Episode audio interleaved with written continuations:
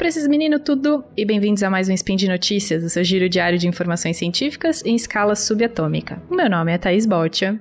A imunoglobulinazinha do SciCast. Yes! e eu sou Cris Vasconcelos. A eterna primeira de seu nome. Isso aí. E hoje, 26 Luna ou 3 de novembro. Pega um cafezinho e vamos nos atualizar sobre a volta às aulas e a desgraça da Covid-19. Eita, gente, é isso aí. A notícia de hoje é porque as escolas provavelmente não são pontos de transmissão da Covid-19. Essa até eu quero saber. É, vamos ver, né? Se não são mesmo, né? Speed Notícias.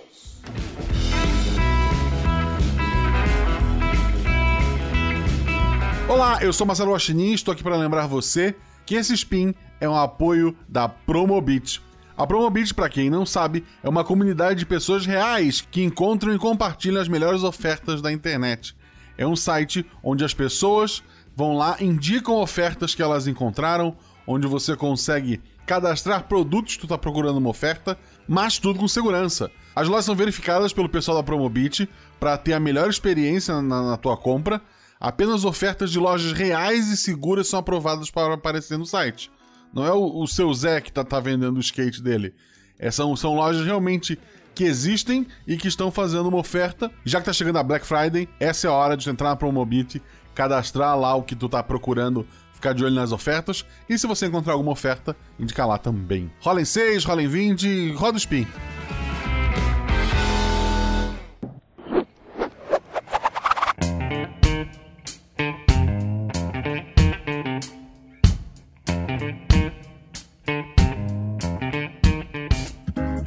Bom, Cris, o assunto hoje é meio tenso, né? É tenso porque eu sou professora e eu tenho que voltar pra aula, de sala de aula na semana que vem. Oh. Semana que vem. Desculpa, Mas essa. É, pois é. É difícil, eu sei. Por isso mesmo que eu trouxe essa notícia pra gente hoje. Ela dá uma esperança, mas vamos ver se ela realmente traz esperança pra nós brasileiros, veja. É isso aí, Thaís. ó. Os dados coletados em todo o mundo estão sugerindo cada vez mais que as escolas não são pontos de transmissão do coronavírus. Apesar dos temores, as, infe- as infecções por Covid-19 não aumentaram, não aumentaram quando as escolas e creches foram reabertas depois que os bloqueios diminuíram. E quando ocorrem surtos, eles geralmente resultam em apenas um pequeno número de pessoas que ficam doentes. Pois é, Cris. No entanto, a pesquisa também mostra que as crianças podem pegar o vírus e liberar partículas virais, e as mais velhas têm mais probabilidade de transmitir esse, esse vírus a outras pessoas do que as mais novas. Os cientistas estão dizendo que as razões para essas tendências não são claras ainda, mas eles têm, elas têm implicações políticas para as crianças mais velhas e professores, claro, tipo eu. As escolas e as creches, elas parecem um ambiente ideal para a transmissão do coronavírus, porque elas porque contém um grande grupo que se reúne em um ambiente fechado por longo período, diz o Walter Haas, epidemiologista de doenças infecciosas do Instituto Robert Koch em Berlim. No entanto, globalmente as infecções por Covid ainda são muito mais baixas entre crianças do que entre adultos, diz eles. Eles parecem mais seguir a situação do que conduzi-la. Os dados coletados globalmente mostraram anteriormente que as escolas podem reabrir com segurança quando a transmissão na comunidade é baixa. Mesmo em lugares onde as infecções comunitárias estavam aumentando, os surtos nas escolas eram incomuns, especialmente quando eram tomadas precauções para reduzir a transmissão. É, só que um dado que não estava nesse estudo, por exemplo, é um daqui de Recife, Thaís. Uhum. Que as escolas voltaram há pouco tempo e duas já fecharam porque teve uma alta taxa de transmissão dentro da escola, tá? Pois é, é, é legal já lembrar fecharam. É legal lembrar que isso tudo que a gente tá vendo aqui nessa notícia não se refere ao Brasil, tá, Uhum. gente? Não é, não é referente aos dados do Brasil. Por mais que eles tenham dados globais, o Brasil não voltou com uma quantidade de, de escolas abertas o suficiente para entrar nesse, nesse estudo. Mas trazendo os dados da Itália, mais de 65 mil escolas reabriram lá em setembro, conforme os números de casos estavam aumentando na comunidade. Mas apenas aproximadamente 1.200 campos sofreram surtos quatro semanas depois. Em 93% dos casos, apenas uma infecção foi relatada e apenas uma escola de ensino médio tinha um grupo de mais de 10 pessoas infectadas. E Cris, lá no estado de Victoria, na Austrália, onde uma segunda onda de infecções por Covid-19 surgiu em julho, lá atrás, grandes surtos ligados a escolas e creches também foram raros, embora as escolas estivessem apenas parcialmente abertas. Dois terços das 1.600 por aí infecções por Covid-19 nas escolas foram limitadas a um único caso, que provavelmente era de um super transmissor, e 91% envolveram menos de 10 pessoas. Ou seja, era pouca gente, vai. Não tô tentando passar pano, mas era pouca gente. Nos Estados Unidos, a transmissão comunitária permaneceu alta em muitos lugares quando as escolas começaram a reabrir em agosto, e a proporção de infecções em crianças continuou a aumentar. É, Thaís. Isso já é um. Já é bem diferente do dois, dos dois casos que eu falei aqui de Recife, né? Assim. Sim. A gente sim. nem tem dados, mas os dados que tem já não, não agradaram muito aqui. Não. Mas, de acordo com a pesquisa, não está claro com que frequência os surtos originados nas escolas contribuem para a transmissão na comunidade, porque outros fatores, incluindo a flexibilização das restrições, negócios, reuniões, também contribuem para a disseminação, né? O aumento dos testes posteriormente na pandemia provavelmente também aumenta o número dos casos. Isso é fato. Dados sobre surtos em escolas na Inglaterra também mostraram que os adultos costumam ser os primeiros a serem infectados. A maioria dos 30 surtos escolares confirmados em junho envolveu a transmissão entre membros da equipe e apenas dois envolveram a disseminação de aluno para aluno. Eu entendo total isso, mas, Thaís, eu ainda fico com a preocupação quanto aos professores, você como professor. Pois Entendeu? é. Tem professor que tem tem a mãe em casa, sabe? É, é uma coisa que a gente é uma coisa que a gente discute bastante quando a gente tem reuni- reunião pedagógica falando sobre a volta e tal. Eles, eles, pelo menos na escola que eu trabalho agora, eles estão um pouco preocupados com isso, sim. Mas eu vejo que não é em todas as escolas que essa preocupação rola. Por exemplo, escola pública, foda-se se você tem gente em casa, sabe? Tá, você vai ter que voltar a trabalhar. E eu acho que isso é bem complicado, é uma coisa bem, bem delicada para se tratar com os seus funcionários. Então as escolas deveriam também prestar atenção que não é só o, o aluno que precisa voltar. O professor precisa estar seguro para poder voltar, né? Bom, Cris, os pesquisadores eles suspeitam de que uma das razões pelas quais as escolas não se tornaram centros de transmissão da Covid-19 é que as crianças, especialmente aquelas com idade inferior a 12 a 14 anos, são menos suscetíveis à infecção do que os adultos, de acordo com uma meta-análise de estudos de prevalência. E, uma vez infectadas, as crianças, incluindo aquela- aquelas com idades entre 0 a 5 anos, elas têm menos probabilidade de transmitir o vírus a outras pessoas.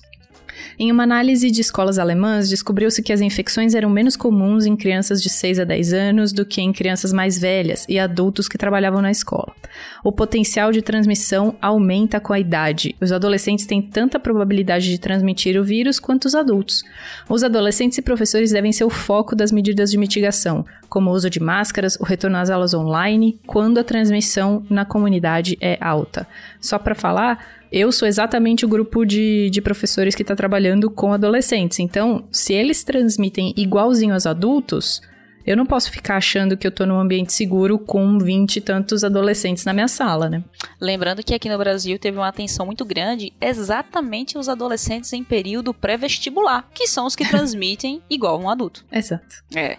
Esse... Os meus, exatamente os meus. É. Esse gradiente de infecciosidade também está surgindo em outros conjuntos de dados. Nos Estados Unidos, a taxa de infecção é duas vezes mais alta em crianças de 12 a 17 anos do que em crianças de 5 a 11 anos. De acordo com os dados sobre 200 mil estudantes em 47 estados americanos reunidos pela economista Emily Oster, da Brown University nos Estados Unidos, a incidência foi mais alta em estudantes do ensino médio, seguido por aqueles do ensino fundamental e depois Ensino infantil. do ensino infantil. Exatamente. Mas é, o que se diz é que ainda não se entende realmente a história natural da transmissão em crianças. Por que elas escapam ou por que elas não transmitem muito. E, Cris, as evidências obtidas a partir das estatísticas nacionais da transmissão e casos e mortes COVID, por Covid-19 também apresentam deficiências, né? Claro, não é, não é perfeito, os dados não são perfeitos. Nos Estados Unidos, por exemplo, as infecções assintomáticas ainda estão sendo perdidas devido às políticas que determinam que apenas pessoas que desenvolvem os sintomas sejam testadas. Mas, Cris, responde uma coisa pra mim. Por que, que as crianças parecem menos propensas a espalhar o, o novo coronavírus? Hum, uma das possibilidades, Thaís, é que por terem pulmões menores sejam menos capazes de projetar aerosóis infecciosos do que os queridinhos adultos. Pesquisadores dizem que isso também ocorre na tuberculose, tá? Isso já é um quadro conhecido. Mas na uhum. tuberculose, a infecção se espalha a partir de lesões nos pulmões. As infecções por SARS-CoV-2, o nosso querido Covid, são diferentes, porque o vírus infecta as vias respiratórias superiores. Outras possibilidades é que as crianças tendem a transmitir menos os vírus porque são mais comumente assintomáticas. Em um estudo do Reino Unido com crianças de 2 a 15 anos, até 50% das crianças infectadas não desenvolveram sintomas, ou seja, 50% assintomáticas. Então, mas o problema que a gente tem que ver, e a gente ainda não tem dados suficientes, é para ver se essas crianças que são assintomáticas, qual é a carga viral delas. Porque se elas transmitem pouco, mas elas têm uma carga viral alta, talvez essa quantidade de vírus que esteja na pouca transmissão já seja suficiente para ela transmitir para uma, duas pessoas. E aí, sendo transmissora para uma, duas pessoas, ela vira igual um adolescente e um adulto. Entendeu? Então eu acho que a gente, óbvio, tá faltando estudo, por quê? Porque isso tá acontecendo ao mesmo tempo que a gente tá estudando essa doença. Falou da tuberculose. Essa notícia falou da tuberculose. E a tuberculose é uma coisa que a gente tem há séculos. Então a gente sabe bastante o que acontece com ela, a gente sabe como ela se comporta em diferentes pessoas, em diferentes idades e tudo. Agora, essa porcaria a gente não sabe ainda. Tá. É, Thaís. E ainda tem toda a preocupação aqui no Brasil, que eu não sei esse dado, tá? Quem tiver, o ouvinte que tiver esse dado e quiser colocar nos comentários, por favor, coloca aí. Por favor. Mas eu tenho uma sensação de que quando estamos focados no, nas escolas públicas, deve ocorrer muito a existência de crianças que voltam e convivem com os avós na mesma casa. Não, não é só na escola pública não, tá? Não é só na esco escola pública, não. Eu vejo vários casos na, nos alunos que eu dou aula, eles estão dentro de casa com idosos. Seja a pessoa que trabalha na casa deles, os funcionários da casa, porque eu dou aula em escola particular, ou os avós. Não sei se tem então, alguma pesquisa com crianças mostrando se elas convivem com avós dentro de casa, com idosos dentro de casa, mas elas vão voltar para casa e entrar em contato é, com eles. Vão. A minha evidência anedótica diz que sim. é, eu, eu, eu, isso foi um uma observação minha e que, por favor, quem tiver esse dado, coloca aqui embaixo só pra gente ter certeza, tá? Pois é, Cris, eu tenho é que pegar meu medo, dar meu braço para ele e ir pra escola mesmo assim.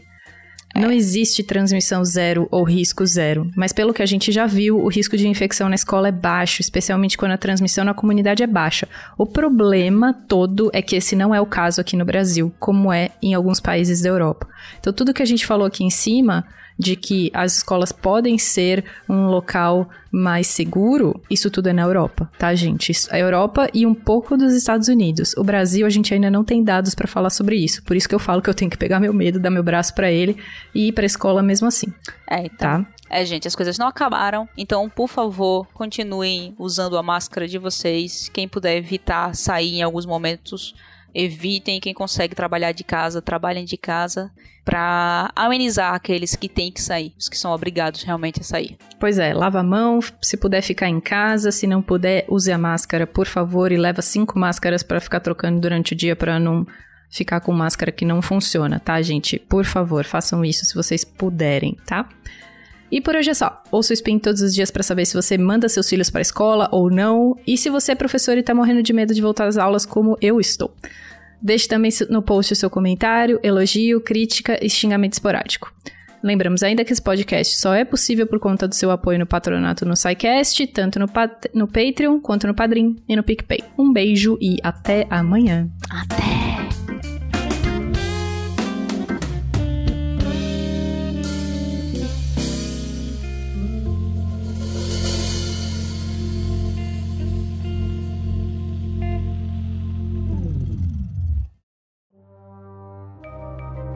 Este programa foi produzido por Mentes Deviantes. deviante.com.br.